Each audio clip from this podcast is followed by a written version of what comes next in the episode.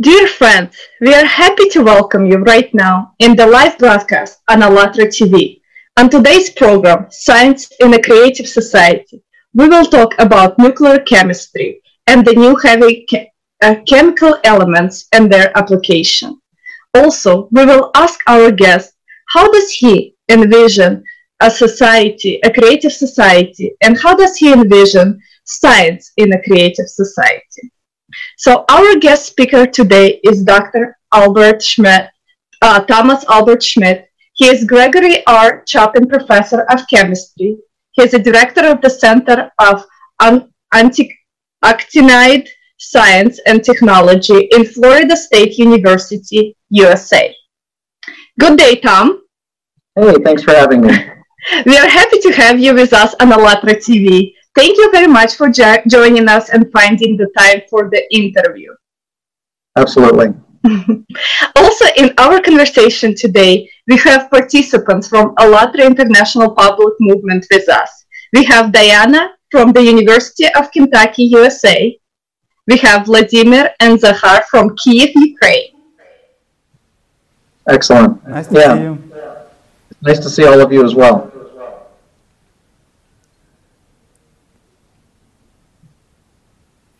And also, my name is Olga um, Koftun, and uh, we have Jason Bell with us, and we are from Michigan, U S A. And it's so nice to meet everybody today.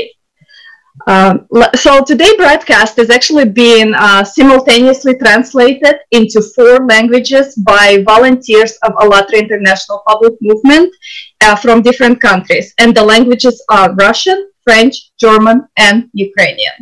We also invite our viewers to take an interactive part of this broadcast.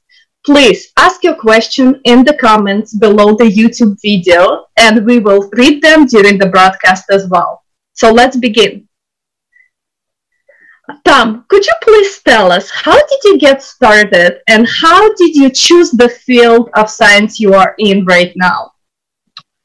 Uh So I'm a pretty nonlinear person, and when I began my independent research career, I was interested in a group of materials that are called thermoelectric materials. So they can they convert heat into electricity, and we use these materials in every deep space probe, for example. So the Martian rover that's currently running around giving us all those incredible pictures and data about Mars, that's powered by taking heat, thermal heat from plutonium, and converting that into electricity. And I was interested in making more efficient thermoelectric materials, because right now those are pretty low efficiency materials.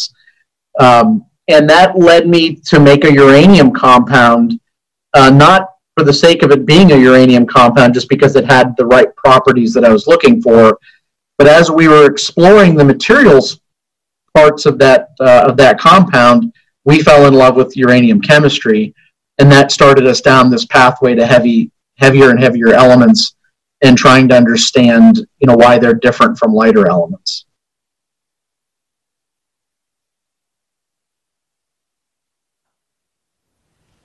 Thank you so much. That's very interesting. And I know Zahar has next question for us. Okay. Yes, we have. Yes, we have a question for you, Doctor Albrecht. Uh, Explain to our viewers, how does the process of com contain or of obtaining a new heavy chemical elements take place? Simply. Yeah, so that's going to be a, a long answer, um, but th there's no short way to do it. It it's a multi-stage process that um, primarily occurs in nuclear reactors. So you you start with uranium that you mine from the ground. There are uranium deposits all over the Earth. It's actually not a rare element. Uh, we thought that a long time ago, but there are deposits on every continent. And you get enough of that together in a reactor, and you start generating neutrons by spontaneous fission of the uranium. Those neutrons cause uh, cascading um, you know, nuclear reactions. Some of the neutrons are captured by the uranium, which uh, causes it to become more unstable. And when it decays, it actually decays to heavier elements. So it'll decay, for instance, to Neptunium, and it can keep going up to plutonium and americium and curium and all of those. Uh, and at each stage, you can stop and isolate those elements. And so the elements that we have in my laboratory that, that I think so many people have become interested in, like, like Californium, for example, um, that element is prepared exclusively at one reactor in the world, and that's the High Flux Isotope Reactor at Oak Ridge National Lab. And it's called that for a reason. It has an unusually high neutron flux, which enables you to make more and more of these rare elements. And so they have to take targets, which is really a, a thin tube um, that's packed with curium, which is element ninety-six. They put it in the nuclear reactor where it's bombarded by neutrons, and some of those neutrons get captured, and it decays to the heavier elements like berkelium and californium.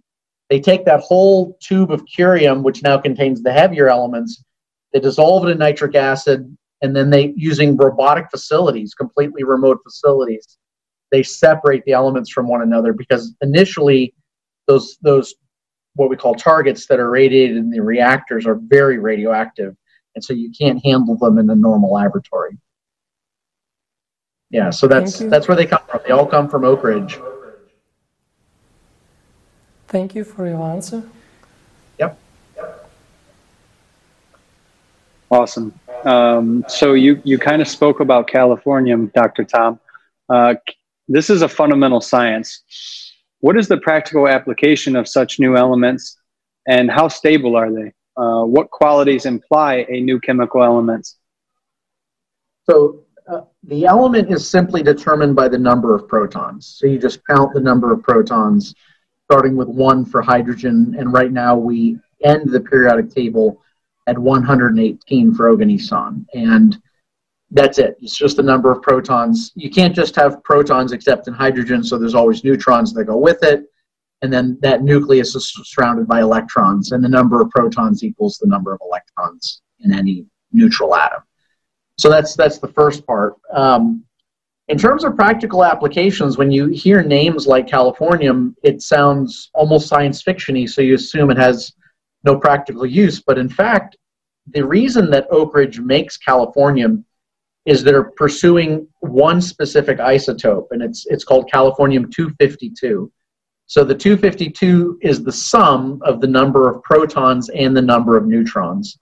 So Californium is element ninety-eight, so if you subtract ninety-eight from two fifty-two, you'll get the number of neutrons that are in the nucleus as well.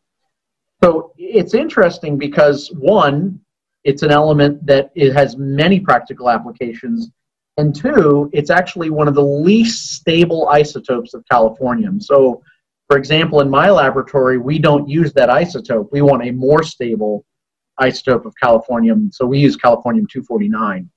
That one has a half-life of three hundred fifty-one years. And what half-life means is that's the time it takes for half of the atoms to undergo some kind of nuclear decay to a different element or elements. Um, in the case of Californium two fifty-two, the half-life is only two and a half years. So it's decaying very quickly. Um, it's, the types of radioactive decay can be variable.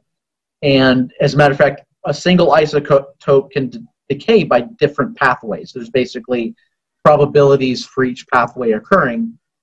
In the case of Californium two fifty-two, there's a one percent probability that the nucleus just shatters all by itself. Okay, so we call that spontaneous fission. And every time a nucleus shatters, it generates two or three neutrons. It averages out to about two point three. Um, those neutrons are what cause those cascading nuclear reactions, but you can use them for other things. So for example, if I take Californium two fifty-two and I put it, say, up against a piece of aluminum, like, like the frame of your window is probably aluminum, um, those neutrons coming from the Californium will be captured by the aluminum, and it will become temporarily radioactive. And while it's radioactive, it actually gives off um, energy. It gives off uh, X-rays specifically. And we can actually determine that that metal is aluminum based on the energy of those X-rays. So that, that might sound um, not useful, but it turns out it's super useful. For example, if you have ore coming out of a mine, that ore is many, many elements. And depending on where the ore is coming out of the mine, it might not be the same in one location as another. In other words, the material coming out will vary in real time as it's coming out. And so what they do is they take Californium two fifty-two and they intentionally irradiate the ore in real time as it's coming out. And then they have another detector that detects the X-rays that's coming out of the temporarily radioactive ore.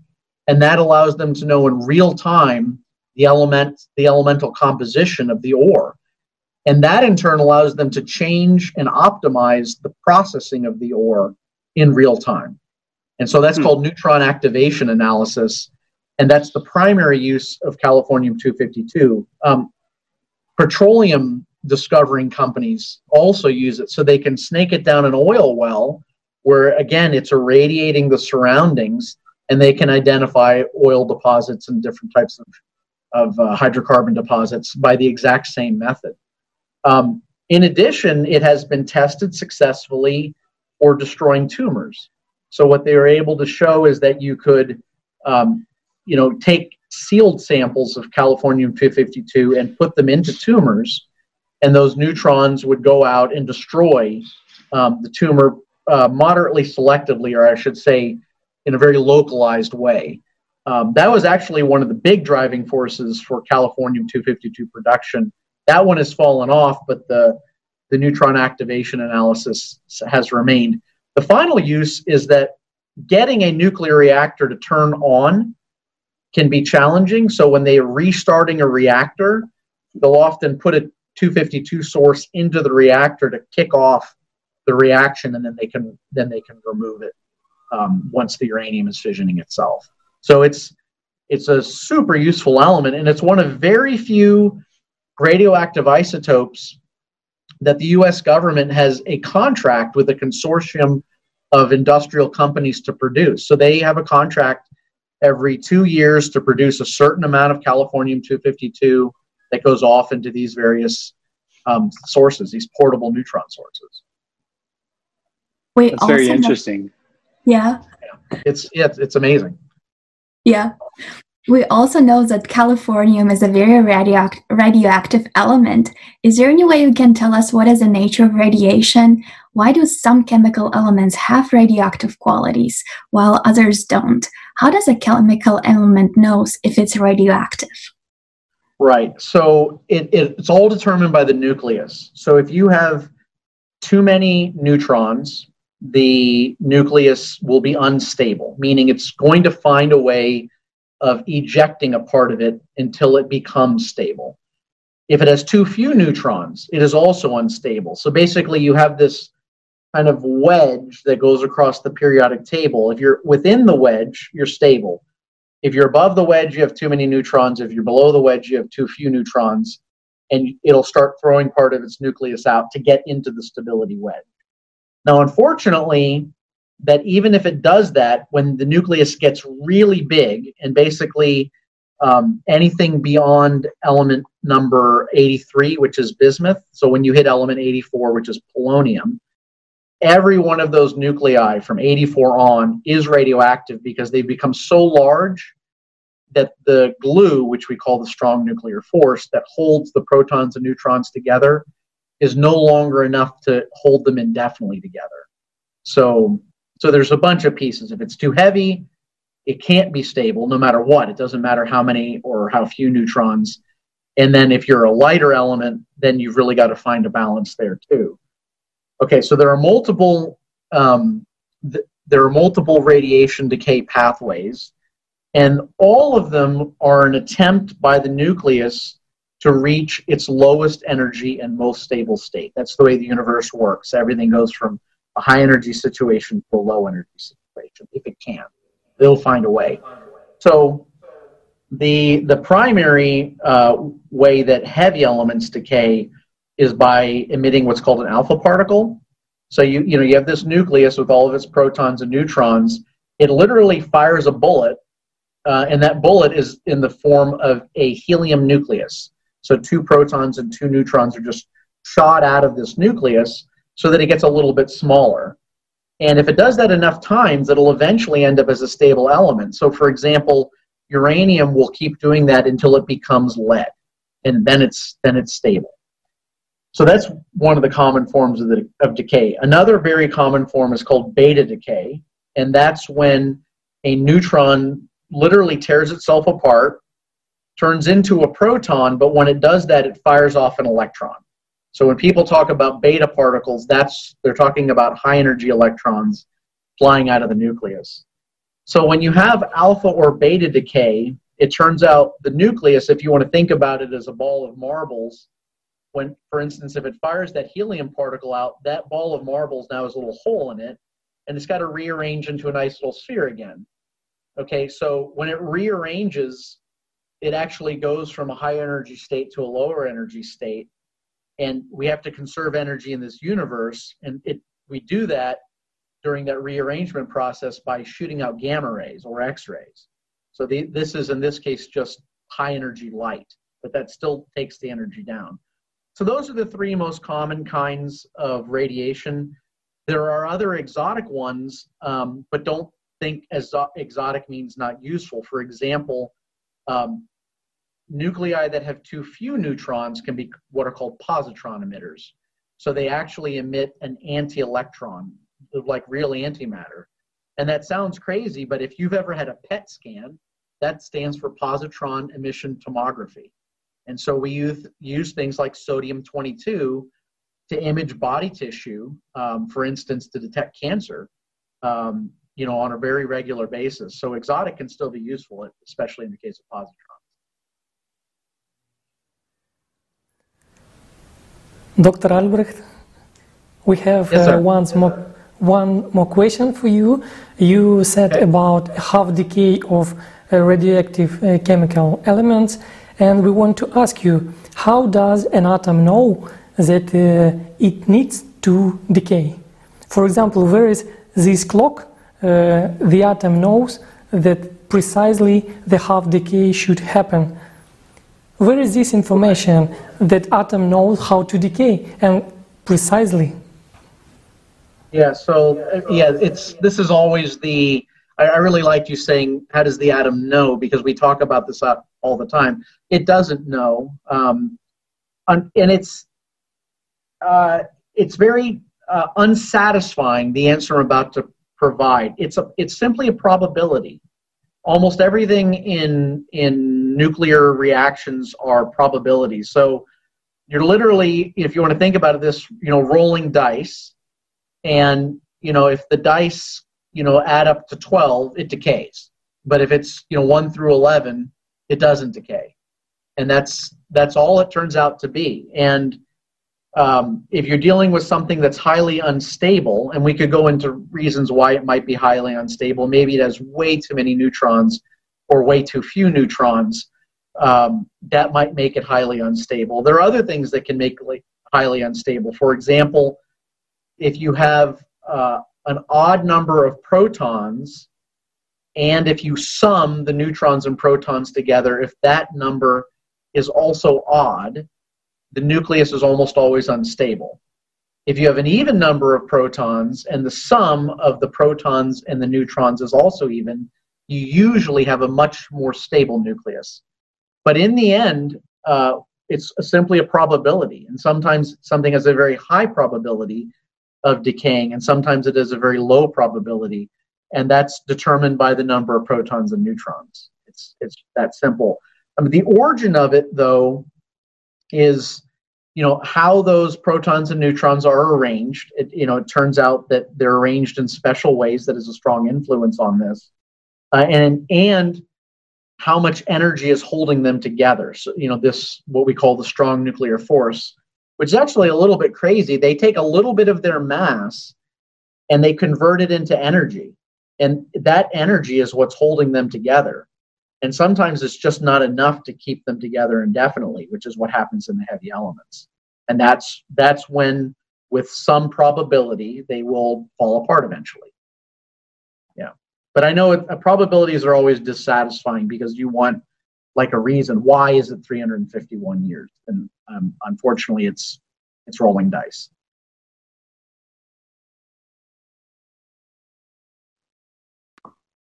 Okay, thank you so much for your answer, and I know Vladimir has next question for you, so we will have him up on the screen. Okay.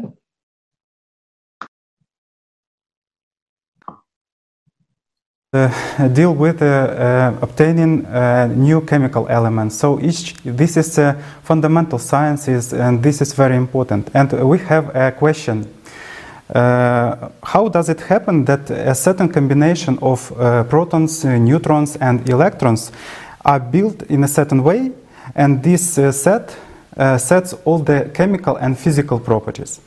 Uh, so, for example, when we cook uh, the meal. Uh, we exactly know uh, what uh, are the steps we need uh, in order to cook it, right? And uh, uh, we can remember this information, or it can be written in some uh, cookbook by some chief. Uh, based on this analogy, uh, where is this uh, recipe where is formed uh, from a different combination of elementary particles, we obtain uh, array of uh, chemical elements with, with uh, significant diff uh, different properties, physical and chemical properties. So right. uh, there is information is uh, saved. So the, the easiest way to do it, the, the chemical properties are determined solely by the number of electrons, that's the first thing, and where those electrons are located uh, around the nucleus. So it turns out that the electrons are basically in orbits around the nucleus. You could think about it as almost like our solar system with the sun as the nucleus and the planets as electrons going out from it. That model is actually called the, the Bohr model, meaning Niels Bohr. Uh, but it's, you know, that, that model is now more than one hundred years old. Um, and even during Niels Bohr time, Niels Bohr's time, we modified it significantly. It's still a useful way to think about it is the electrons are orbiting around the nucleus. They're not always, actually, they're never going in a circle. But where those electrons are located determines the chemical properties of the element. So it's the number and their location that determines the chemical properties. So, you know, we have this, this really nice periodic table. I always have one, you know, next to my, my desk. And this literally tells you the number of electrons Um, that an element has. So I know if I'm in, in this row, for example, where this finger is, that I have eight electrons. Um, if I'm, for instance, over in boron's row, I know I have three electrons. And that number tells me immediately what the chemical properties are going to be. So, for example, if I go back to, to neon, which has eight electrons, what that tells me is it has the maximum number of electrons it can have uh, around its nucleus. It doesn't want to give up any electrons. It doesn't want to take any electrons. And what that means is that element is going to be very unreactive. And all the elements above it, in this case only helium, and all the elements below it, and that goes all the way down to Oganesson, um, should be chemically very unreactive. And we call those noble gases because they are unreactive. In contrast, you go to the boron row, which just has um, three electrons. What it's trying to do is it's trying to either gain or lose electrons to become like a noble gas. And so boron, for example, could give up three electrons, in which case it's like helium, or it could uh, potentially gain five electrons and become like neon. And it's that process of gaining and losing electrons that determines the chemical properties of, of all elements in the periodic table. And so it's, it's the number and where they're located and how they need to modify that number to obtain the lowest energy configuration. Just like the nuclei decaying away, what elements are trying to do is go to their lowest energy state. And they do that by gaining and losing electrons. That's where all the chemical properties come from. Thank you so much for your answer. And the next question is, as far as we know, you and your colleagues are em engaged in obtaining and studying materials that are highly sensitive to ionizing radiation, the so-called photoluminescent uranyl organic framework. They are being used in medicine in the analysis of the background radiation of the environment and also as a cosmic radiation detectors. This is very interesting, and could you tell us in more detail what kind of materials and what is the future for their use? Right, so this, uh, first I should tell you, this was a, a neat result of a collaboration between, it was an international collaboration that brought, you know, those discoveries to light. So there are materials that are called scintillators, which is a, a fancy name that if you, you, you bring in a high energy radiation like an X-ray, so it comes in, it hits the material, the material will actually create light, usually visible light, as the result of that. So that process is called scintillation. If you want something um, to really absorb the radiation well, you want a heavy atom. Okay, well, uranium is a great heavy atom. And uranium two thirty-eight, which is the main isotope in natural uranium, has a half-life of four and a half billion years. So even though it's radioactive, it's barely radioactive. So uranium really shouldn't scare people. It's like being afraid of your shadow. I mean, don't eat it. You know, that's, that's basically, and you'll be fine. It's radiation. It isn't going to do anything. So there's nothing wrong with using a uranium material for a technological application. But basically, that big heavy atom is going to capture Um, that that X-ray, and it's going to convert it to visible light. But it turns out that conversion that conversion process requires a lot of light atoms, like hydrogen atoms. And so it, these materials, which are called metal organic frameworks, are a combination of a heavy atom, meaning the metal, and a light atom, and light atoms, meaning the organic part of it. And so what these materials enable you to do is detect cosmic rays. You can use them in medical applications where you're doing scanning. And, you know, that one will likely result in some functional um, devices, especially for radiation detection. You know, it's, it's one thing when you're looking at a Geiger counter and you're seeing a little meter moving, but instead if you're seeing like light flashes or maybe the whole screen lights up, that's a lot easier to, to read for a human. And so that was a that was a neat discovery, and, and we turned that from an idea into something functional in well under a year. That one went fast. It, science usually doesn't go that quickly. That's great. And so, what's the future you're seeing with this discovery?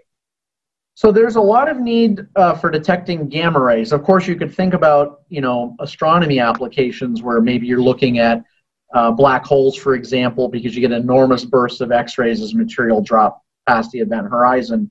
Um, but, you know, more locally, you want to be able to detect radioactive materials. Um, you want to be able to detect them in very safe scenarios. Say you're running a nuclear facility and you're confirming that there's no material where you don't want it to be. But also, you know, we live in a world where uh, nuclear material occasionally finds its way into places we don't want it to be, and we need to be able to find it. And, uh, and these sorts of materials would allow you to detect it um, pretty easily.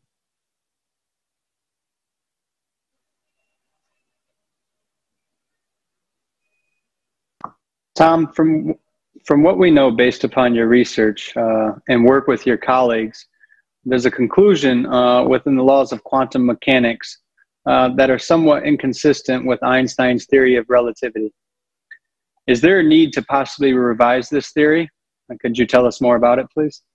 Um, I don't think it, well, okay, I don't think it needs re revision. Um, the, the issue with the heavy elements is they're, they're strongly affected by relativity, whereas light elements really aren't. And this is, it gets kind of crazy to think about it, but you know, here you have your nucleus and your electrons moving around it.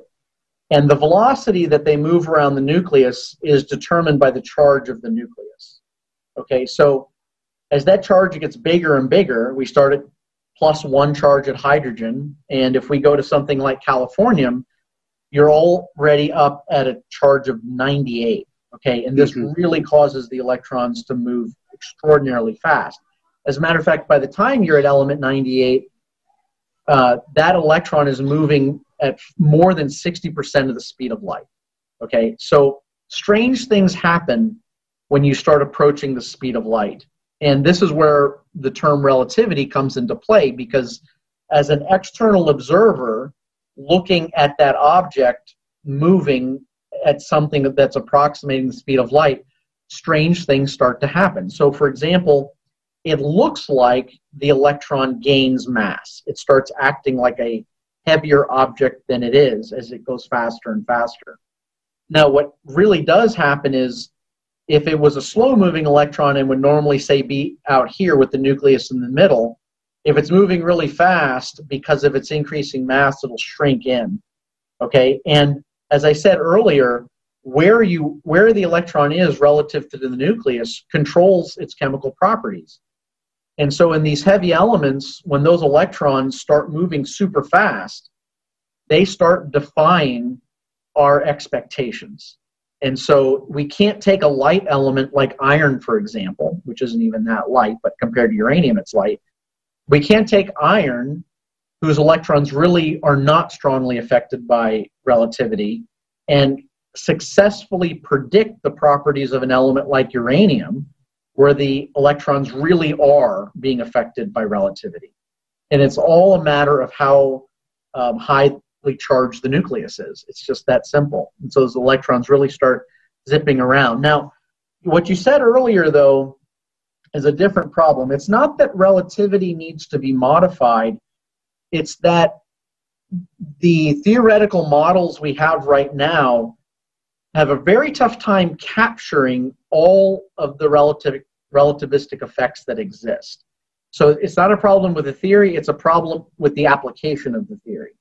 So doing these kinds of calculations to explain and predict the properties of heavy elements is really hard. And so that's still state of the art right now. Um, you know, Paul Dirac, who won the no Nobel Prize um, in the early nineteen hundreds, said that we basically knew all of the rules of quantum mechanics and all of the rules of relativity. We had all the equations, but he said these equations are too hard to solve. And I would tell you that a hundred years later, the sit that situation is still true. Certainly we've made massive progress, but we have a problem providing exact solutions to the same equations that were generated a hundred years ago. So that's where the problem exists. It's not a a theory problem, it's actually correctly treating the theory problem that's that we're struggling with. And this has everything to do with computing power and, you know, when you're making a, an approximation, um, is it a good approximation? You know, how do you test if it's a good approximation? And this is really the cutting edge of theory right now, is, is trying to correctly predict how a heavy element behaves with these strong relativistic factors occurring.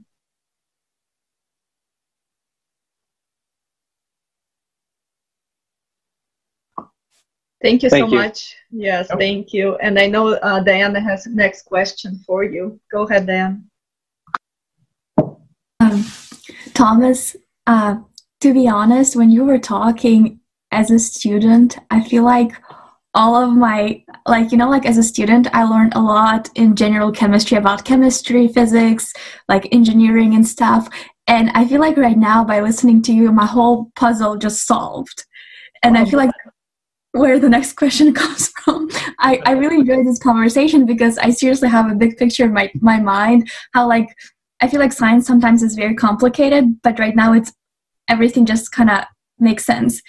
And, and yeah, and another question that we have, is it possible to create a material that would effectively neutralize ionizing radiation? For example, uh, there is a problem, and is it relevant to nuclear power plants of spaceship?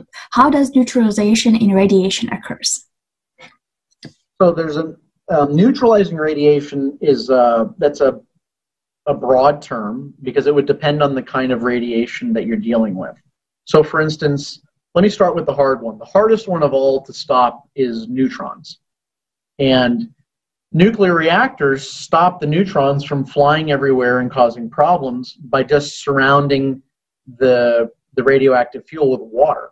And it turns out water is, especially if you have a lot of water, is a really excellent radiation shield, something that simple. So one of the really useful radioactive um, isotopes is called cobalt sixty. So every time you touch your cell phone, you're touching some cobalt. It's a really useful metal. It's not radioactive. But if you feed it one more neutron, uh, it becomes radioactive.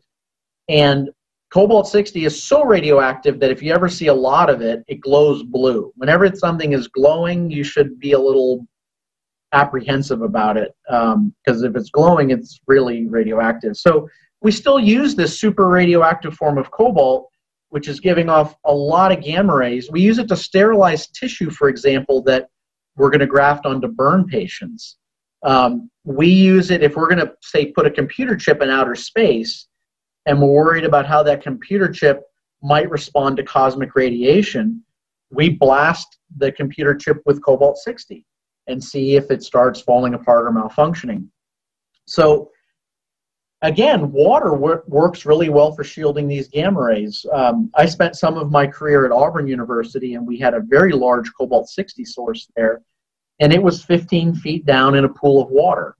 And you know, you could stand above the pool and look down. There was no detectable radiation above the pool, and the water did a great job. But you don't often have fifteen feet of water um, to carry around with you to protect you from radiation. So there are simpler things.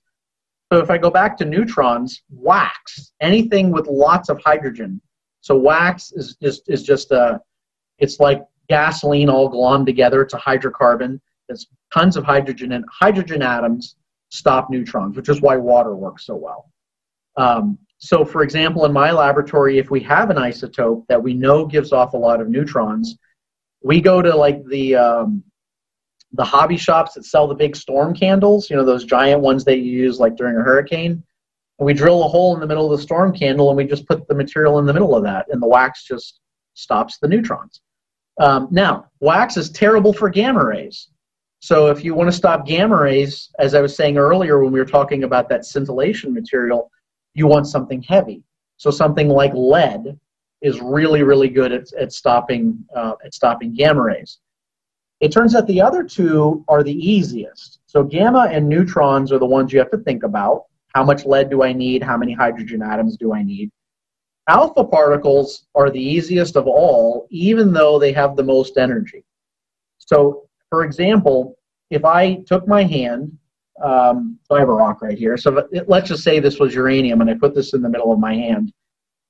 Uranium gives off a lot of alpha particles, but it turns out those alpha particles won't even go through the outer uh, layer of skin on my hand. So they're just stopped like that. Even passing through the air, if this is, if this is uranium, they only move through about two millimeters of air before they hit a gas molecule like oxygen or nitrogen and are stopped. So for alpha particles, you don't have to worry. Alpha particles are only a worry if somehow you get them into you. So for example, and this is, uh, this would be true like in a mining situation. If in the old days when, when uranium was mined by people, it's mostly done by robots now. You know, they're down there with some jackhammer, you know, powdering this stuff and then inhaling the dust. You know, they're getting uranium in their lungs. And so now that alpha particle is striking sensitive lung tissue, and you can have a problem.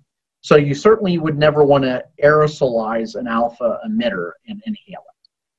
Beta particles um, are a little more difficult than alpha particles, but not much. Um, a, a piece of paper will stop most beta particles. A piece of plastic will stop almost any beta particle. And so what you really want to think about are mixtures of these things. You know, something, you know, with heavy elements and hydrogen, um, you can stop almost any kind of radiation that way.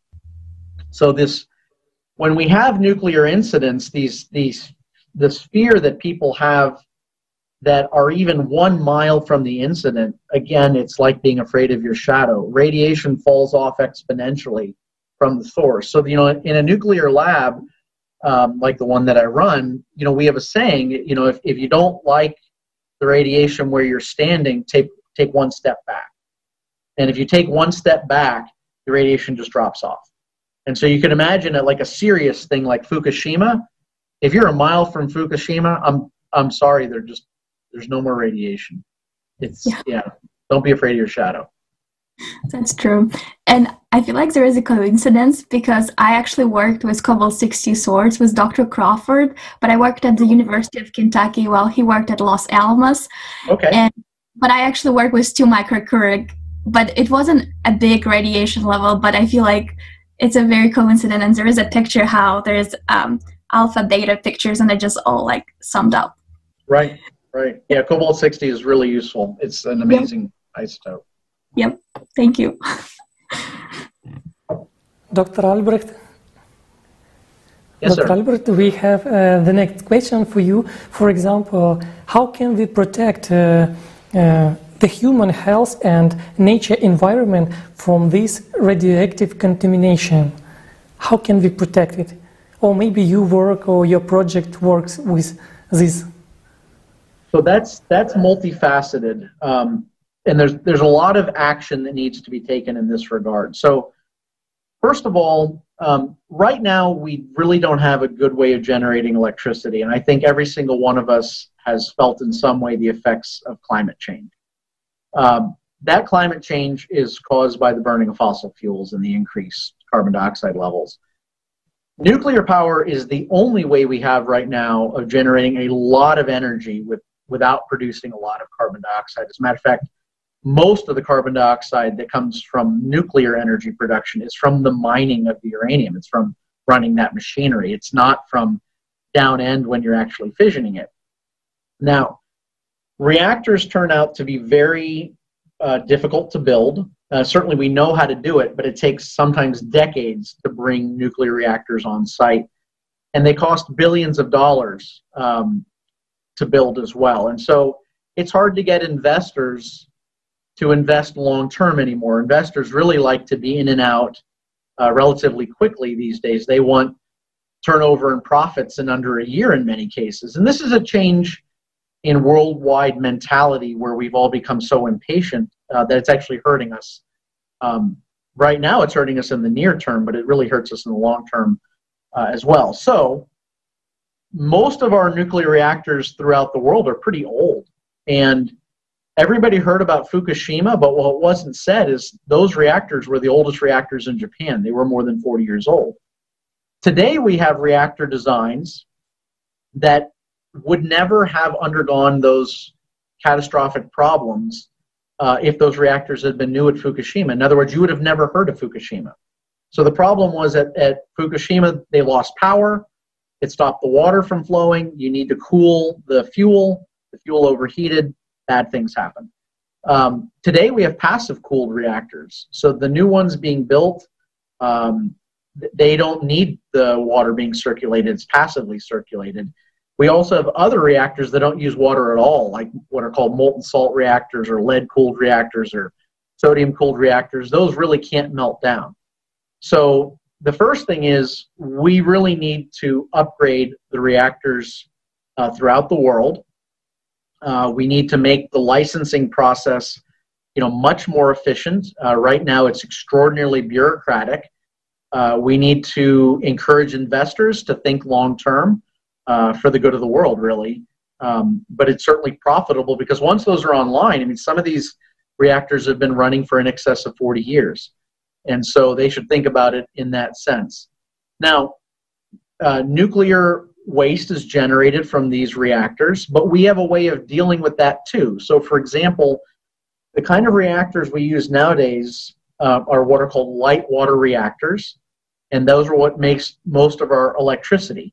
They generate, um, you know, in relative terms, a small amount of nuclear waste, but it turns out we can put those in a different kind of nuclear reactor that's called a fast reactor. The difference between light water reactors and fast reactors is light water reactors use really slow-moving neutrons. The water actually slows the neutrons down. Fast reactors don't use water, so the neutrons just zip along. Those fast-moving neutrons fission everything. And so you can burn and actually get energy out of a lot of the things produced in a light water reactor using a fast reactor. So you need to couple those two reactors together. And at the end of the day, you get more energy and you produce less waste. Finally, nuclear fuel itself, um, it basically starts to get ruined by the fission process. And it's largely not usable after we've only fissioned one percent of the available uranium in the fuel. And so we need to recycle that fuel. And many nations do recycle fuel. So France recycles, Russia recycles, Japan recycles, England recycles. Um, the United States was the pioneer in, in these recycling technologies, but because of, for political reasons, we don't recycle right now, which is, which is unfortunate. We need to bring that online. We have done it historically. So if you recycle the material, you also reduce the ultimate waste. Um, At the end of the day, you are going to need a repository. So these are deep underground chambers that you put the nuclear waste that you can't um, deal with by any other way. So there's a number of things about those repositories. The United States is the only one that's functioning right now. It's called the Waste Isolation Pilot Plant. If you ever go to the Carlsbad Caverns uh, in New Mexico, you're very close to W I P, the Waste Isolation Pilot Plant. Now that repository can only be used for defense waste, so civilian waste from power reactors can't go there. But they're talking about a W I P two, which would get power, or which would get power reactor waste. So again, much like building reactors, these repositories are taking many decades to get built and licensed, and there's a lot of nonsense going on uh, in getting them approved. They're incredibly safe. Um, so getting their locations approved also needs to be accelerated, much like the licensing process for reactors. And the final thing is that we need to ensure that the materials going into the repositories can't enter into the environment. So for example, if one of these repositories um, somehow got groundwater into it, and we go to great lengths to ensure there is no groundwater near them, that can be done. But let's just you know, come up with some science fiction scenario where groundwater finds a way into a repository. What we want in there is a material trapping those radioactive elements that is so resilient that it doesn't matter if it's submerged in water. It's not going to dissolve or break apart and get into the environment. And we have the ability to do some of those things right now, but but we want better materials. And so that, that's one of the things that my group focuses focuses on, is what we call advanced waste forms. So these are, are materials that withstand radiation damage. You can put them in water, they don't dissolve. Um, you can heat them, they don't corrode. Uh, so these are, these are the resilient waste forms we're looking for. So the question you asked is among the most complicated that can be asked um, from, a, from a number of standpoints, but we have paths forward for all of these Um, for all of these issues. And in many cases, there's still much more dis to discover, which is why young people uh, need to be getting involved in this, this line of research. Thank you very much. And uh, Welcome. Welcome. How do you think, uh, what is the opposite side of radiation? Uh, for example, how can we use radiation for our benefits? For example, in medicine and uh, so on, or industry. So, so Right. I mean, we use radiation all the time. I mean, all, all of you have heard of people getting radiation treatment for cancer. So, for, you know, cancerous cells uh, divide much more quickly than non-cancerous cells. And it turns out that makes them more susceptible to damage by, by radiation than a normal cell. So if you have an area that has cancer, um, they can intentionally irradiate you with X-rays or gamma rays to destroy the cancerous cells. Um, now, that's not particularly well targeted. It's a very old and still very useful form of cancer treatment. Today, one of the renaissances that's going on in nuclear sciences is, is taking biological molecules that go to very specific locations in the body. So that means you're targeting a location in the body, maybe your pancreas or your liver, and you attach a radioisotope to that biological molecule that will only go to the liver. Well, let's say you had liver cancer, you bring in this radioactive ion and it decays in the liver. And the nice thing is, as I was saying earlier about alpha particles, is they have a very short path length. So if you can deliver them straight to the cancerous area, they will only destroy about two layers of cells around where they are. So no need for surgery, extraordinarily Um, targeted uh, radiation treatment, and that's something that's moving forward right now. So um, places like Lawrence Berkeley National Laboratory um, is pioneering some of this work. Los Alamos National Laboratory is pioneering some of this work. Um, Oak Ridge uh, is as well, and so there's there's a lot of people involved worldwide um, in what's called, uh, well, it has many forms, but a lot of people call this alpha therapy, uh, where you deliver a radioactive ion exactly where you want it and have it destroy the cancerous area. So that's, those are two ways in which you can use radioactivity to, to improve human health. Thank you. Thank you, uh, Doctor Albrecht. Uh, we understand that uh, radioactive waste is already a consequence of human activity in consumer society. And uh, how can we make sure that uh, there is uh, no such waste? Uh, how do you envision uh, the community you, you work with as a creative society? So the, I mean, that's, that's a tough question. In, having zero radioactive waste isn't possible for, for one reason only, that the whole universe is radioactive. And so the planet's radioactive because of the uranium and thorium. Uh, you have cosmic rays uh, coming from outer space. So a zero radiation environment is impossible in this universe. So that's, that's the first thing.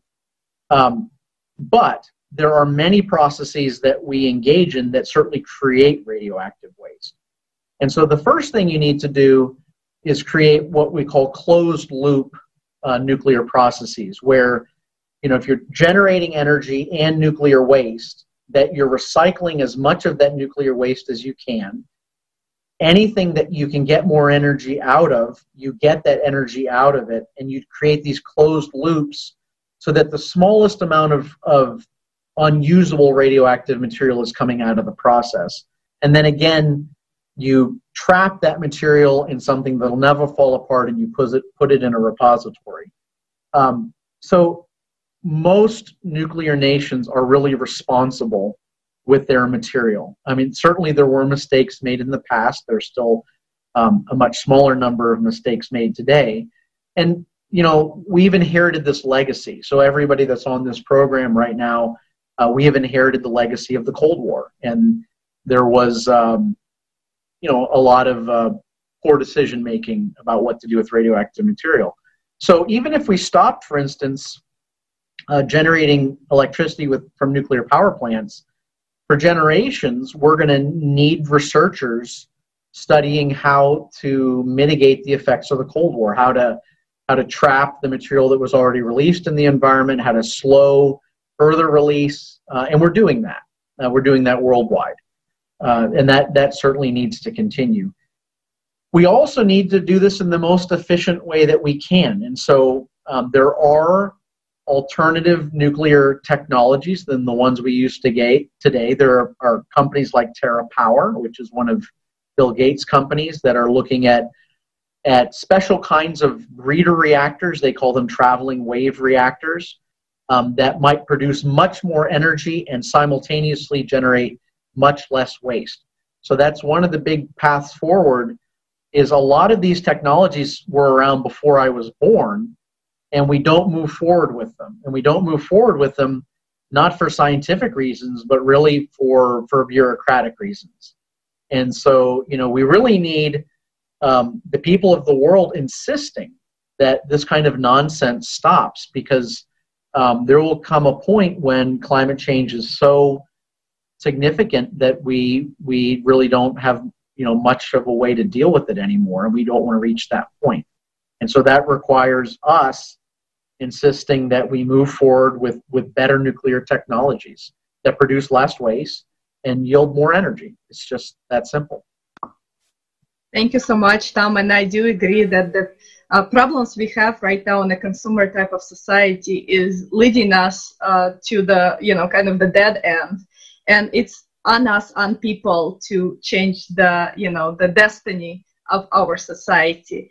And I just want to remind our viewers, if they don't know about the Project Creative Society, it's a project on a platform of ALLATRA International Public Movement. And it's a project where we uh, ask every single person around the globe, and we want to find out, how do they envision a creative society? A creative society is a society where everybody is happy, a society where everyone is able to live a fulfilled life, a society where everyone has enough of resources to make their life easier. So our goal is very big, and uh, Tom, I want to ask you, how do you envision a creative society for yourself, and also if you can tell us, how do you envision a creative society for scientific community as well?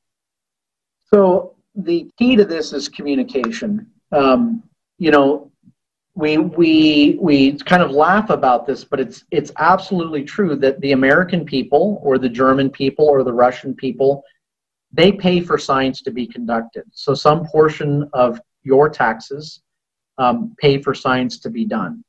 So the first thing is, every person has an obligation to be scientifically literate. That doesn't mean you have to be a scientist, but you should strive to have at least some understanding of physics, a little bit of understanding of biology, and a little bit of understanding of chemistry, you know, for the simple reason that it's, it's just wonderful to know things. You know, humans are, are curious, but also there are people that want to mislead us.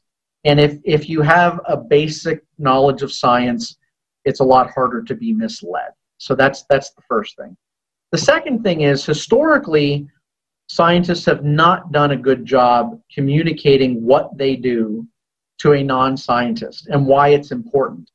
And it doesn't necessarily have to be important because it solves the problem. I mean, we're, we are trying to put humans on Mars. I'm not sure that solves a human society problem, but this is something that people definitely want to do. It's, it's, in, it's in our D N A to do things like that. And so I'm not saying you have to justify doing science, um, say, by curing cancer or making a better magnet, but you do need to be able to articulate in a clear way, without any fancy words, why it's important. And so one of the things, you know, I've suggested, and is being done, at least in some manner, is that every time a scientist publishes a paper, there needs to be an abstract written in layman's terms in addition to the technical abstract. And I would also add, um, as you know, as we've discussed, uh, all scientific publications, since they're paid for by the world's people, need to be available to everybody without a paywall in between. And you know, this is going to require greater funding uh, for science by governments, because you know, publishers can't publish for free. They have to pay editors. They have to pay all the different people involved in getting these things available to the people. They're not going to do that for free. Um, even not-for-profits at the end of the day have to have some source of income to pay salaries, right? Um, and so this is going to require uh, governments increasing funding so that there's never a paywall for any publication. We should all just be able to click on something that's been published, see the layman's abstract, understand what the science means and why it's important, and take some pride uh, in, in that work being done. In order to accomplish that, you know, everybody needs to be talking to their, you know, their representatives and saying they want access to science, that it's important to them, that they don't want somebody else that might not be scientifically literate telling them what it means. They should be able to read it themselves and know what it means on their own. And that's their responsibility to talk to their government representative. It's their responsibility to have a, uh, you know, some knowledge of science, but it's scientists' responsibility to learn how to communicate, both in writing and verbally, what they do, that's in a way that everybody understands. You know, Einstein said, if you can't explain what you do to your grandmother, then you don't understand what you do. And so we just have to we just have to remember that.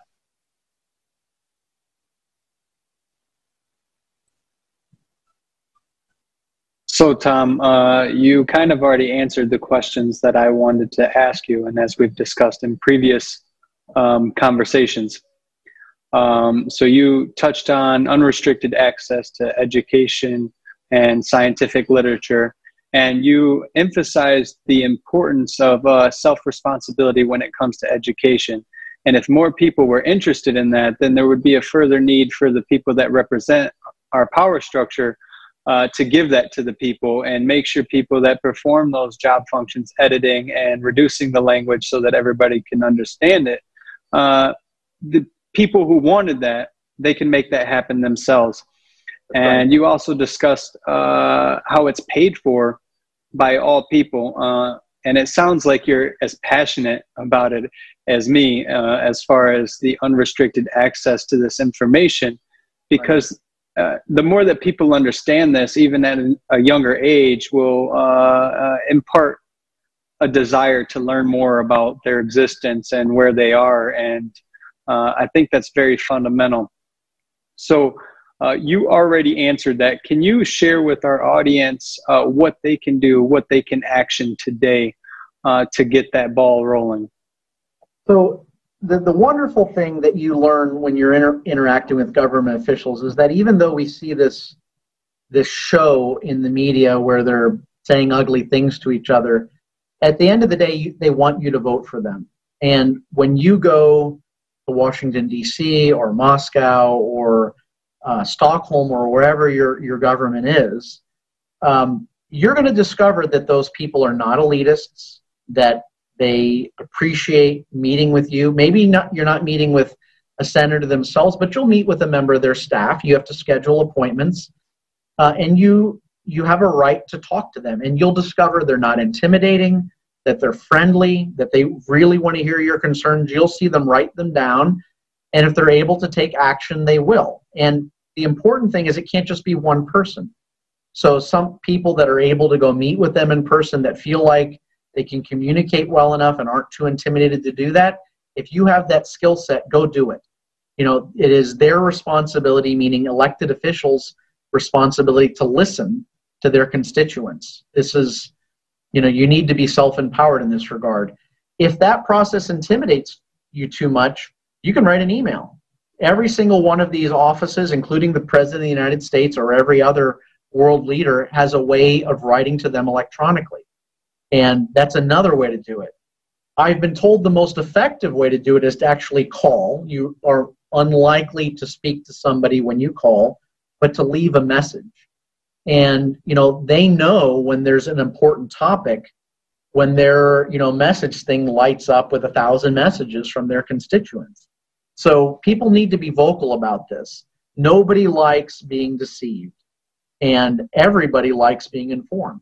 And so, you know, you combine these together uh, with people striving to be scientifically literate and scientists striving to make their information available.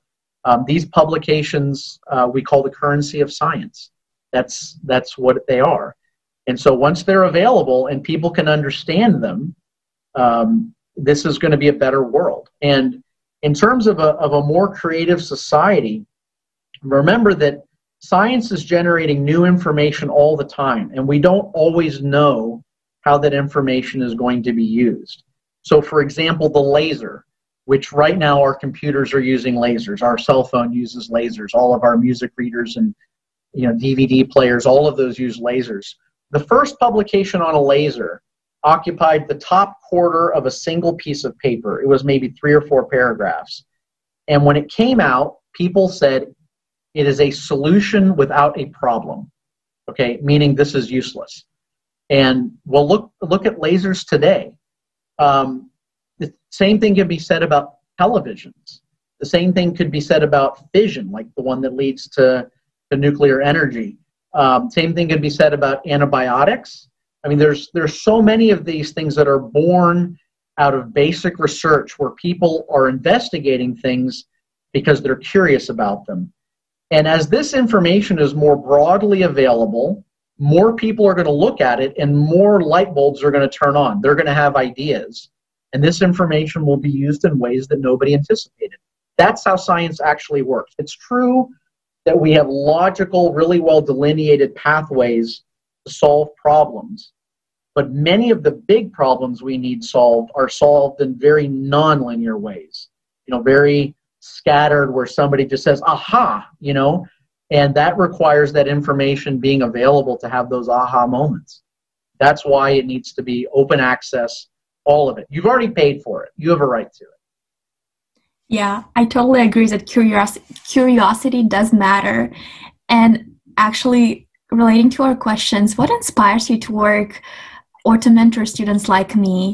And what is the real importance in collaborating with scientists in all fields and locations around the globe? For example, so, to yeah, students are the real joy. I mean, the reason I, I don't, I don't come to work for any other reason than, than the students. Um, th there are a few things as satisfying as seeing a student begin to understand a topic and start to really take control over their own education and their own professional de uh, destiny.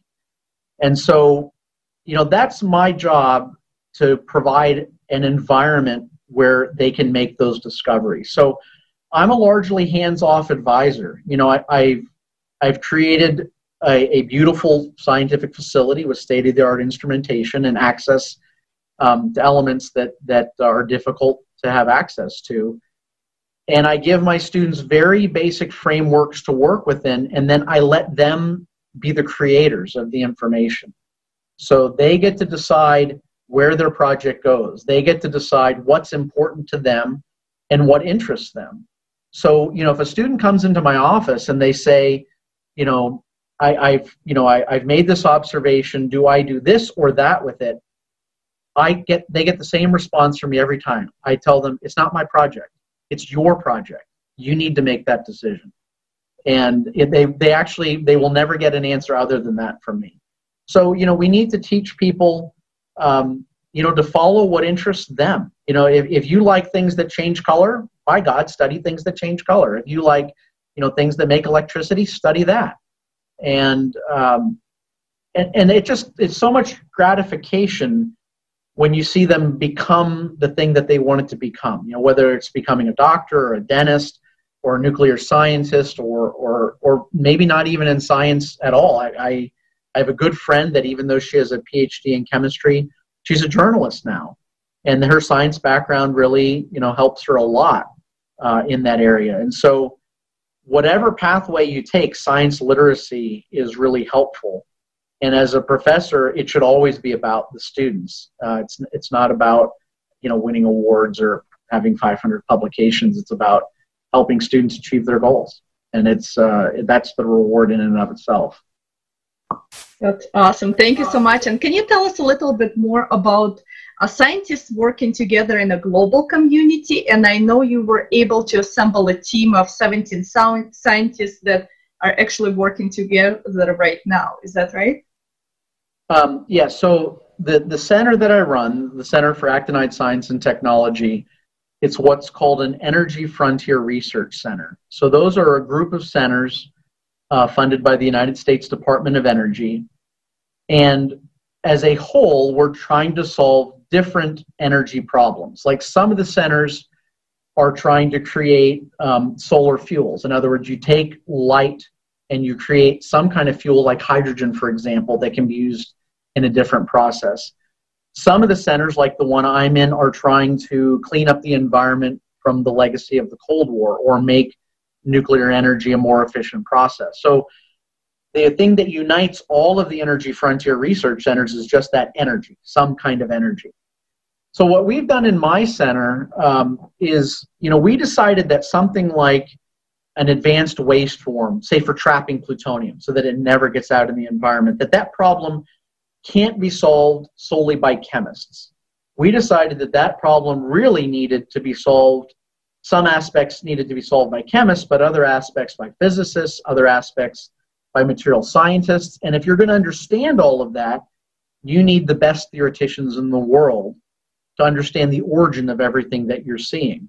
And so what our center does is it amalgamates all of these different disciplines into a single unit.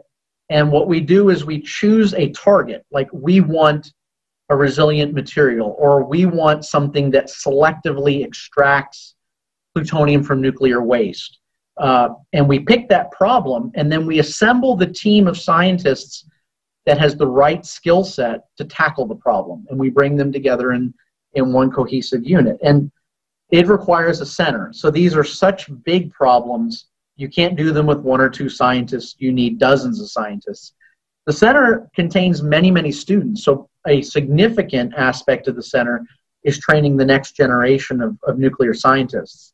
And so we have, oh, typically around fifty students and postdocs in the center.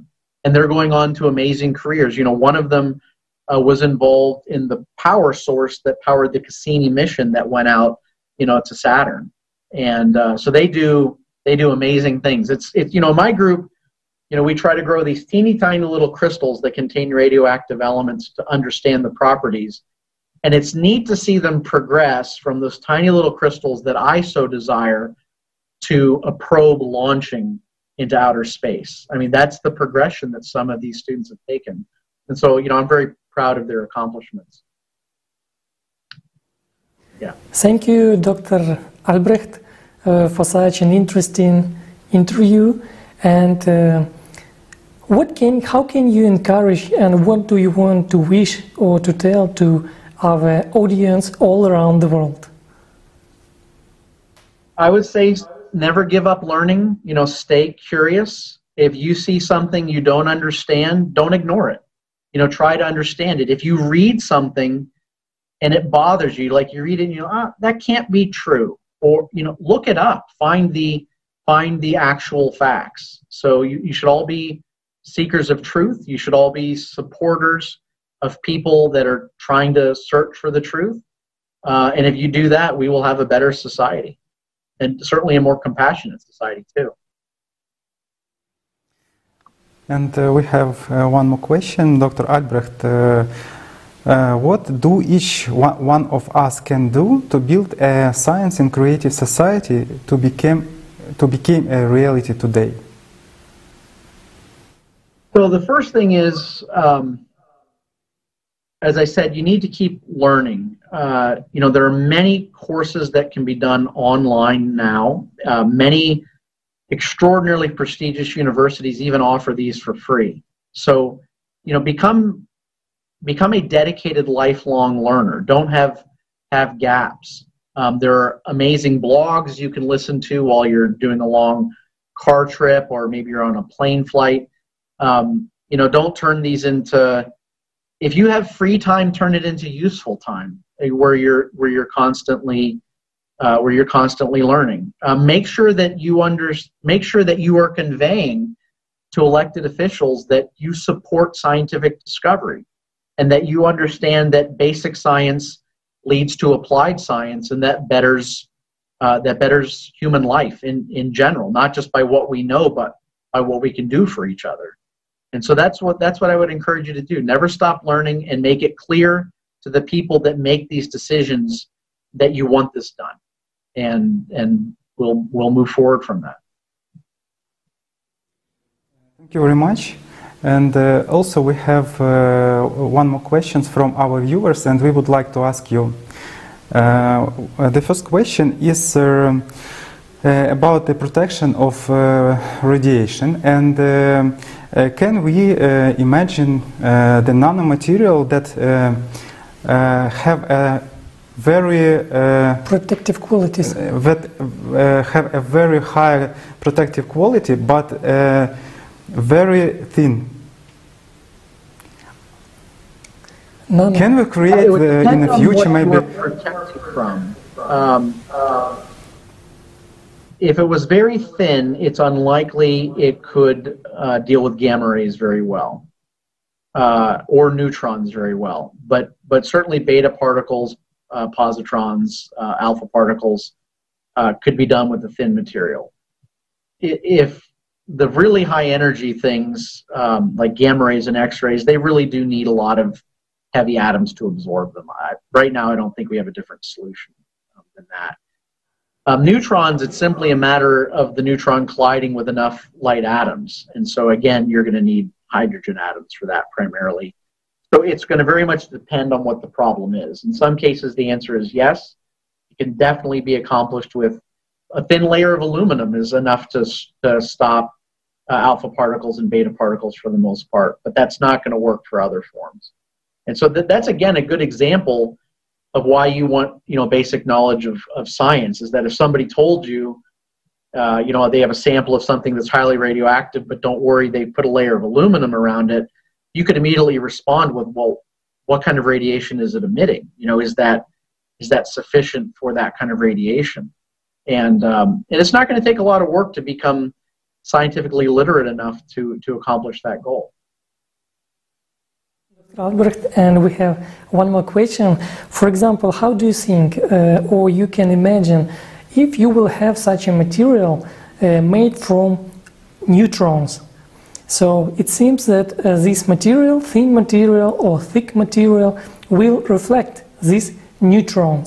How do you think, is it possible to have such a material made um, from the, neutrons? Yeah, so uh, beryllium, which is a very light element, is a pretty good neutron reflector. Um, there are a few light elements uh, like boron that can absorb uh, neutrons well. Uh, we use them for moderating reactors. Even graphite, which is a pencil lead, does a does an okay job. But it would depend on how much radioactive material you're talking about. If it's a big source, it's going to take a lot of shielding. If it's something small, maybe a thin layer of boron or graphite will work. Um, beryllium is different. Even though beryllium does a great job reflecting neutrons back in, you want to put some thought into whether that material you're using is hazardous itself. So beryllium is highly toxic. Um, it is the most toxic element from a non-radioactive standpoint. It's still extraordinarily useful for all kinds of applications, but I wouldn't want it being used widespread to reflect neutrons. Um, boron, totally safe. Obviously, carbon, completely safe. And so, you know, a layer of graphite um, would certainly impart some good neutron-absorbing characteristics. But at the same time, a layer of graphite will do nothing to stop gamma rays. So again, you know, that's a case where you want to put some thought into what you used um, to block the radiation. Thank you so much. And we are coming to the end here. I, and I actually had one more question before we go. And can you please tell us, Tom, what part does moral values play in science, and how important it is to develop, personally develop them, and how important it is to have them and implement them in science? So th there are two sides to that, but I'll start off by saying morals and ethics are critical in science, and I think they're sometimes neglected. And it hurts science uh, specifically, it hurts the scientists specifically, and there are much broader societal con uh, consequences. So, you know, a lot of people are ambitious, and, and ambition is a double-edged sword. It's ambitious to want to run the fastest mile or cure cancer. Um, those are very positive forms of ambition, but there are, of course, very bad forms of ambition. And scientists are human beings, and sometimes the bad forms come out, and there is a small amount of scientific fraud. Um, so it's very important early on that we impart in scientists the consequences of not following scientific ethics perfectly. You should, as I tell my group, you should never be in a shade of gray. It, this is black and white. You're either doing it right ethically or you're not doing it right ethically. And, you know, I, I even, as, as my son was growing up and was asking questions about whether he could do this or that, he got the same answer. It should never be gray, right? It's either right or it's wrong. Make sure you're on the right side of things. So we do need to do a better job instilling um, in scientists that ethics are really, really important. You know, downstream, there can be really important consequences. Uh, the, the same scientist that invented tetraethyl lead, I don't know if all of you remember that, but it was an additive in gasoline that prevented engines from knocking, this kind of banging sound they'll make. But it was spraying lead all over the environment, right? Okay, so maybe you want to think about something like that. They knew lead was toxic back then. They knew lead would be sprayed out the tailpipes. Maybe they should have thought about the long-term consequences before we poisoned the sides of our roadways with lead. Um, there are other ones. You could point to D D T. So D D T did an amazing job killing mosquitoes. Uh, malaria is among the most lethal of all things on Earth. I think it's responsible for more deaths than anything. Um, And, you know, malaria is primarily a mosquito-borne illness. So you might say to yourself, well, if D D T kills mosquitoes, we ought to use it. But we know that D D T almost wiped out all bird life on Earth uh, by making the, the, the shells of eggs uh, so brittle that when the parents tried to sit on the eggs, they just break. So um, we need to think about the long-term consequences. Right now, Um, Bayer, uh, the large chemical company, you know, it bought Monsanto, and Monsanto was is responsible for these various um, plant-killing agents. Uh, and you know, it appears there are significant consequences to those gly glycoside um, type agents. So there are very responsible companies that needed to be pointed to. So, for example, um, these. Uh, stain repellents, one of which was called Scotch Guard. You know, you could spray it on your carpet so your carpet never got dirty. So you can still buy those, but you can't buy them from three M. So three M is one of these very responsible companies. It found out that some of these anti-stain agents did not degrade very well in the environment. It started seeing them in water samples. And even though it never determined that they had a detrimental effect to anything, it said if they're not degrading, we're not making them anymore.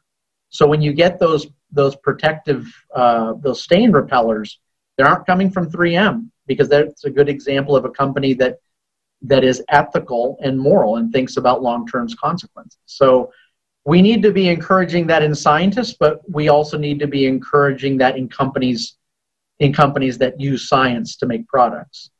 And uh, you know, and there are other morals too, which is you know be, beyond ethics. You know, should you be participating in in uh, creating things that are destructive to human beings? And you need to ask yourself that question. If you're in an area of research that could hurt people, you know, are you doing it for the right reasons? And you know, this is you shouldn't be a mindless robot. You know, you have you have control over your destiny. That's awesome. Thank you so much for your answer. And I do agree that, you know, in all areas of our life, we just have to be human, and we have to think about humanity and the value of human life first, and then we can, uh, you know, think about profits and, you know, keeping, uh, you know, salaries or, you know, some financing going. But the human life should remain first um, kind of basis for everything that we do as a society. And we thank you so much, Tom, for being with us today. And we also are thankful for our audience that sent us questions and actively participated in our interview. And Tom, we will be very happy to see you again and continue the conversation. Absolutely. And also, we have a little gift for you as a gift of appreciation. We will email you and send you a hard copy of the Primordial ALLATRA Physics Report that was published in two thousand fifteen. And we sincerely hope and believe that it can help you in your work and studies in order to make a great breakthrough in science. In science. That's really appreciated. And we're also happy to continue this type of open communication with your colleagues and friends and that also have something to share with us about science advances. So please invite them uh, to communicate with us also. And we just like to continue this on. And uh, we know that, you know, this type of communication create, creates a wave of positive change for the whole, uh, you know, global community as well.